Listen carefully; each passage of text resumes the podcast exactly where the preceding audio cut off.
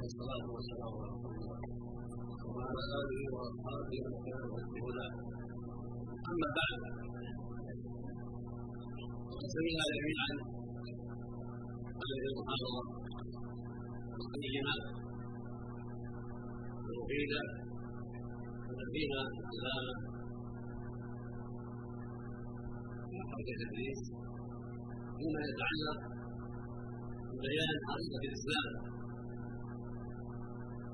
وبيان أنه دين الله وأنه ليس هناك دين سواه.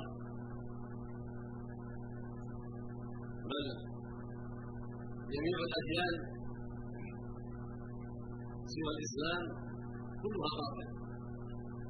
كلها باطلة. لا توصل إلى الله ولا إلى جنته وكرامته. ولكنها توصل إلى النار. لمن بلغته الدعوة وأصر عليها ولم ينتقل عنها إلى دين الإسلام كل أمة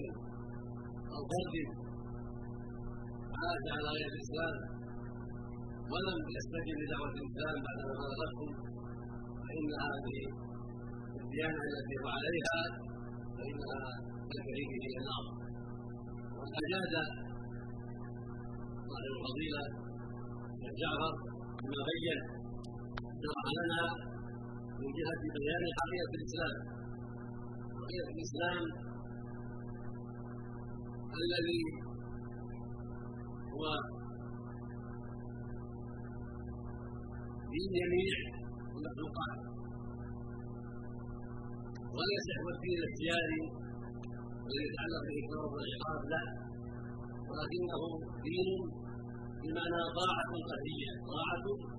قهرية. انقيادية لجميع المخلوقات بخالقها وبارئها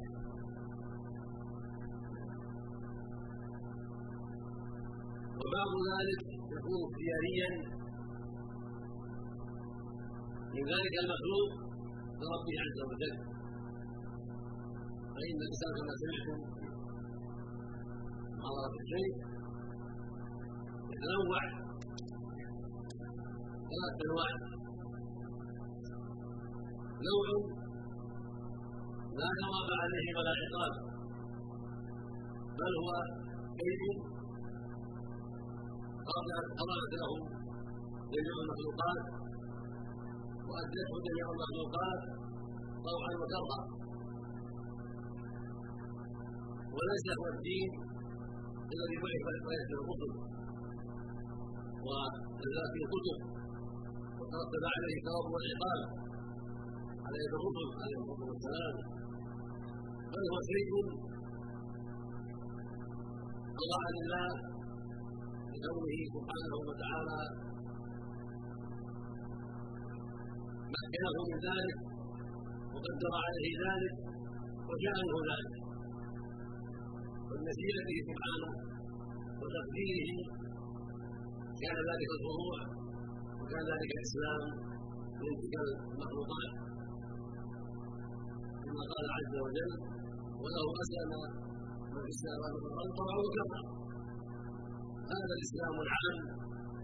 المخلوقات ليس هو الإسلام الذي قال فيه عز وجل إن الدين عند الله الاسلام ومن يبتغي غير الاسلام فلن يقبل منه وهو في الاخره هذا اسلام فطري قهري من بعض المخلوقات واختياري من بعضها لا تستطيع تلك المخلوقات أن تخرج من ذلك الإسلام الذي قدره الله عليها وكتبه عليها وجعله لازما لها فإن ذلك أمر مقدور عليها. لا تستطيع الخروج منه بل هو أمر قد قالت له من غير إحجار ولا مشيئه منها فجاءه الله منها وصارت عليه المشيئه سبحانه وتعالى. من حيوانات من نباتات من جبال ومن غير ذلك فهي مطاعه حسب تقديره سبحانه وحسب إرادته سبحانه لها. الاراده الكونية والمساله الكونيه كما قال عز وجل ترى أن الله يسجد له السماوات والأرض والشمس والقمر والنجوم والجبال والطير وكثير من الناس وكلمة حق عليه العذاب ومن يهد الله وما له من مكرم إلا الله يعلم ما هذا السجود منها سجود من أراده الله وقدره سبحانه ومكنها له جل وعلا من زيادته النافلة وبقدره الشاملة ولغاية الأمر سبحانه هو لا يعلم كيفيته ولا يكون إلا الله سبحانه وتعالى. في كل الخضوع ومن الجمله لكن كيفيته التي التي ارادها الله عز وجل. وهي معناها التي كانت في علمه سبحانه هذا اليه سبحانه وتعالى. قد أوضح المحاضره هذا المعنى وأن هذه الأشياء سجودها وتسبيحها وقنوتها وخضوعها واستسلامها هذا أمر واقع منها في حق دين الله واراده سبحانه وتعالى. وبين الإسلام الآخر عام من جهه الرسل وانه وانه من الله ثم بين الإسلام الخاص ومن جاء به محمد صلى الله عليه وسلم شريعه كامله من ظلم صالح العباد وقد أجل في هذا كله الله خيرا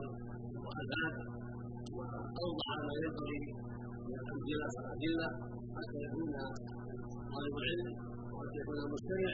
على بصيرة وعلى بينة مما يسمع ومما يقرر. فجزاه الله خيرا وضاعف مثوبته وزادنا وإياكم وإياه علما وهدى وتوفيقا وهذه المسائل مسائل عظيمة ينبغي أن نقطعها جيدا وأن نعلم تفاصيلها في الجمله العبد له سجود والشيطان له سجود والعبد له تسبيح. والشيطان له تسبيح. والعبد له خشيه بعض الجبال بعضها قد الله والعبد له قلوب. والشيطان له قلوب. كل له قانتون كل له قانتون يذللون خاضعون منقادون وقلت له معاني متعدده منها الانقياد للخالق البارئ سبحانه وتعالى والاستسلام له سبحانه وتعالى. القلوب الذي يقع في القلب الذي هو الذي السجود والتسبيح هذا ليس من التسبيح لله والرسل وليس هو الطاعات التي يحتاج عليها العبد بل لا يحتاج اخر العام العام العام العام هذا يتعلق بما السلطان ولله سبحانه وتعالى نافذه في جميع المخلوقات قادر سبحانه وتعالى ان يصدع هذه الجبال كما يكون القيام تذهب وتنسف وتكون تتامل في المسح بقدرته سبحانه وتعالى وقادر ان يجعل فيها من الإحساس والاختيار ما تفعل شيئا تعظيما لله سبحانه وتعالى. كما قال عز وجل وان منها لما يخلق من الله هذه الأشياء فلا قال تسبيح سبحانه السماوات والارض والمحيط ويمضي إلى سبح بحمده ولكن لا تفقهون لا تسبيح يعلمه هو سبحانه وتعالى. والاحرام ما لا يعلم. وقد يكون بعضهم اختياريا منها الله جل وعلا فرضها عليه وجاء جاءه منها يسبح باختيارها الذي قدرها الله عليه وتسجد يليق بها ويجد شيئا قدر عليها ولم يكن لها به اختيار بل يسوق الله آخر وياتي الله سبحانه وتعالى ولا لا شيء وثبت عنه صلى الله عليه وسلم أنه قال اني لا خيرا نفسي يسلم عليه قبل أن يحاسب خيرا نفسي يسلم عليه قبل ان يحاسب عليه. كذلك الذكر الذي كان يكتب عند من ترك حل شيئا عظيما من العنار حتى يقع حتى الأرض والنار حتى الله جل وعلا يجعل له أشياء خاصة يليق بها الجبال والاشجار وحيوانات أخرى قد تفعل أشياء طبعا منها. الله جل وعلا جاء ذلك منها ووضعها عليه وجعل ان يوضع لها فقد تخضع لله جل وعلا الله جل وعلا جعله تعالى لها ذلك وان منع ذلك فيقع من البدع لذلك يخصص باختيارها اما ما شاء الله سبحانه وتعالى لأن المخلوقات عد التي قد يتكلم الناس يعرفون المقصود ان هذا الاسلام العام هذا شيء من الله عز وجل تصديقه سبحانه وتكوينه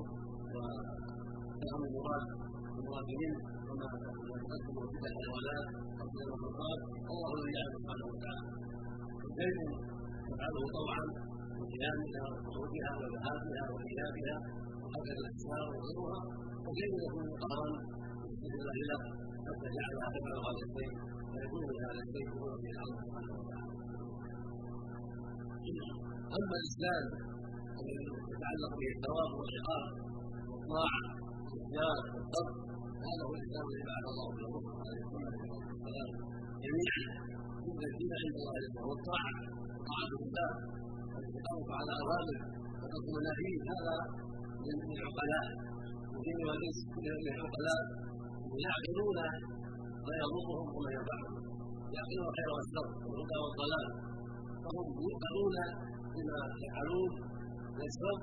ويتعبون على ما يفعلون من الخير لأن لهم إرادة ولهم مسيح ولهم اختيار ولهم عقول. يفعلون بها ما يضرهم وينفع وهم مكلفون وهم الثقلان الجن والانس وما خلقهم الجن والانس إلا ليعبدون هم مكلفون بالاوامر والنواهي هذا حكم الإسلام هو الذي جاءت الرسل. وهو يتضمن انقيادهم إلى طاعه الله الله سبحانه وتعالى. الاختيار هذا هو الذي ثوابهم وبه جزاؤهم عن اختيار القرابه الله عز وجل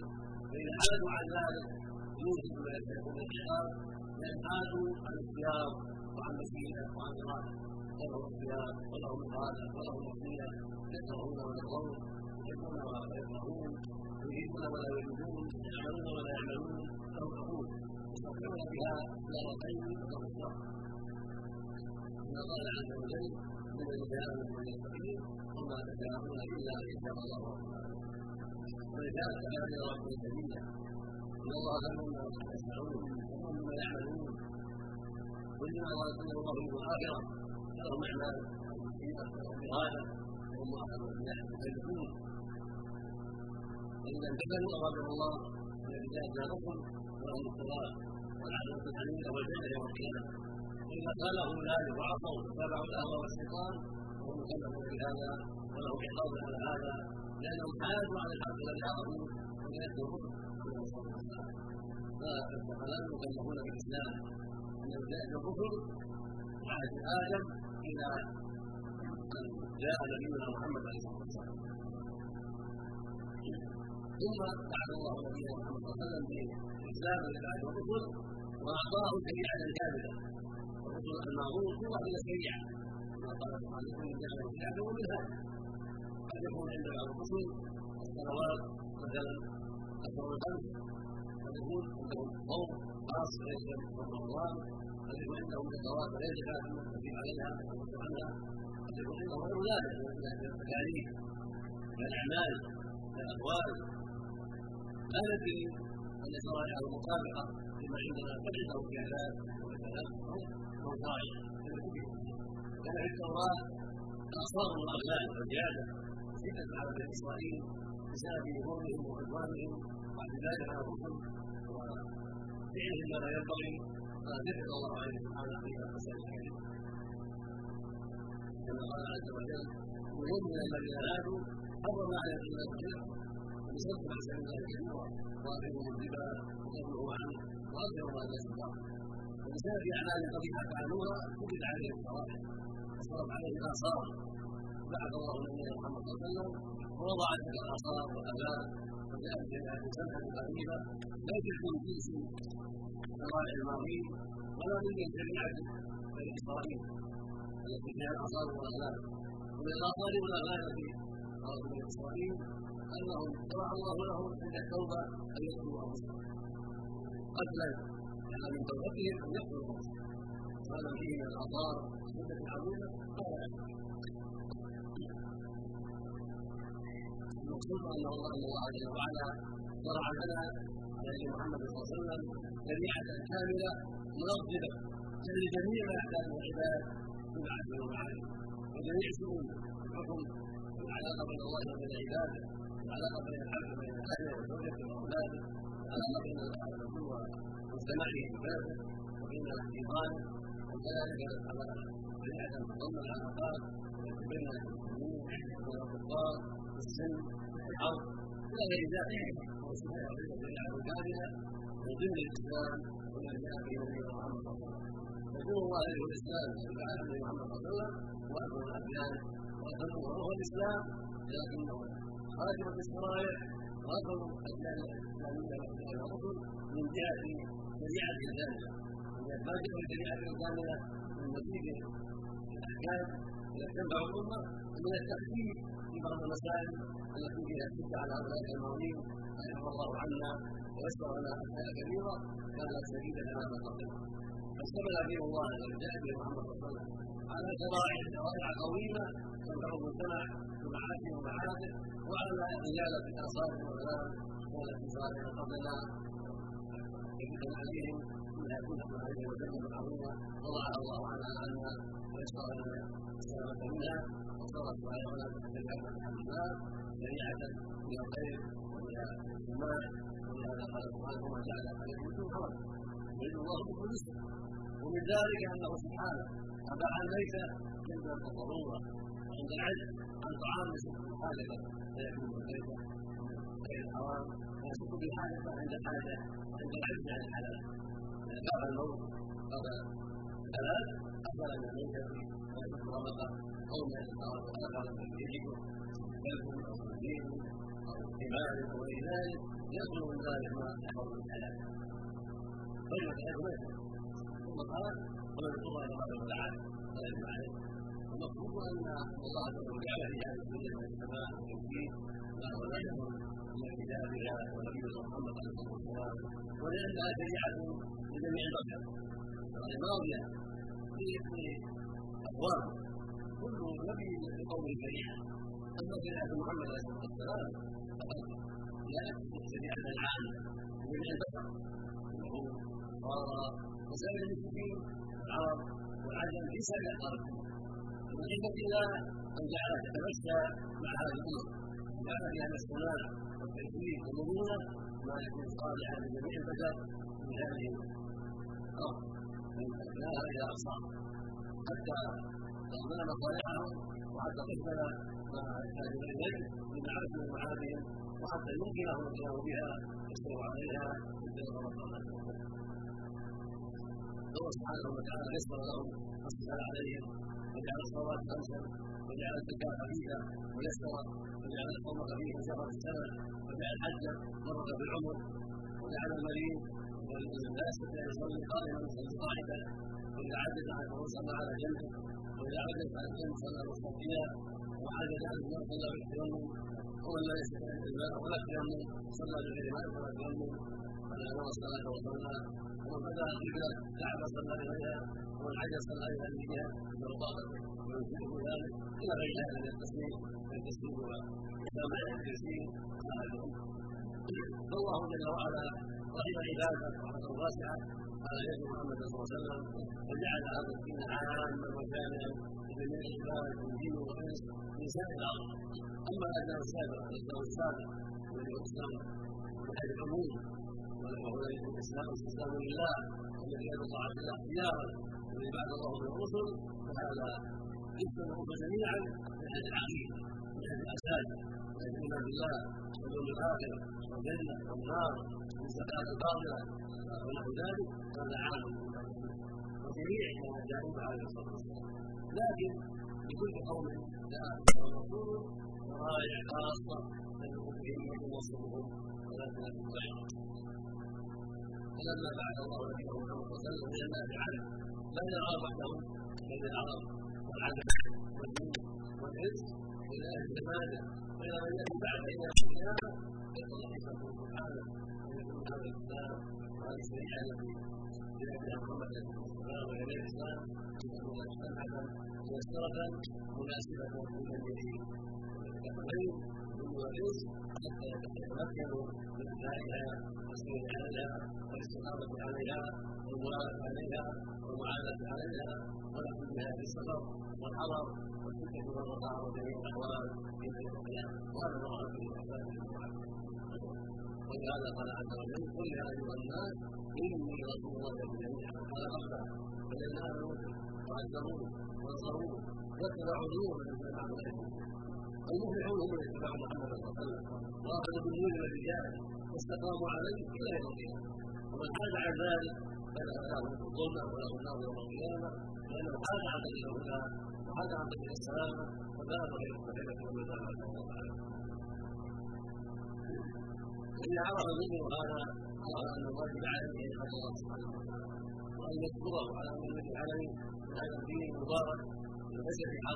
ولا مشقة ولا أثار ولا أغلال وأن عليه يستحسن عليه وأن يدعو عليه وأن يدعو إليه وأن يتواصل مع إخوانه بذلك وأن يسمع ما قد يناله من الأذى حتى يتغفل ويكون ذلك التعاون على الخير والتواصل بالحق وحتى يعيش الناس جميعا على الدين والله ينصرهم بذلك من أعدائهم إذا استقاموا على الدين ولم يتنازعوا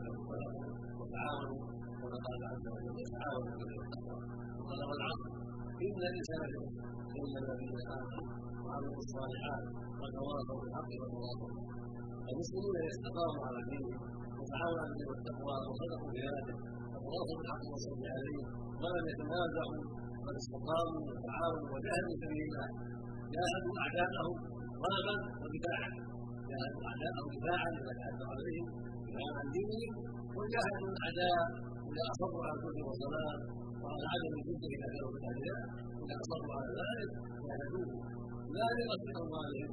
ولا لقصد نسائهم والذريات لا ولكن من النار بإخراجهم من الظلمات إلى النور بإنقاذهم من النار إلى الجنة والسعادة المسلمون في جهادهم إنما يجاهدون لإخراج الناس من الظلمات لإخراج الناس من ظلم الأديان وظلم الجبابرة وطلبة إلى عدل الإسلام الإسلام وإلى أسعاد الإسلام وإلى نعيم الخير والصلاة وليس الإسلام ظالما للناس إذا جاهدهم وليس المسلمون ظالما للناس إذا جاهدوهم وإنما هم محسنون يعرفونهم لينقذوهم من هو إلى الباطل لينقذوهم من طريق النار وسبيل النار ليهدوهم إلى سبيل الاستقامة ليهدوهم إلى دين به نجاتهم به سعادتهم في الدنيا قبل الآخرة به صلاح أمرهم به تعاون على الخير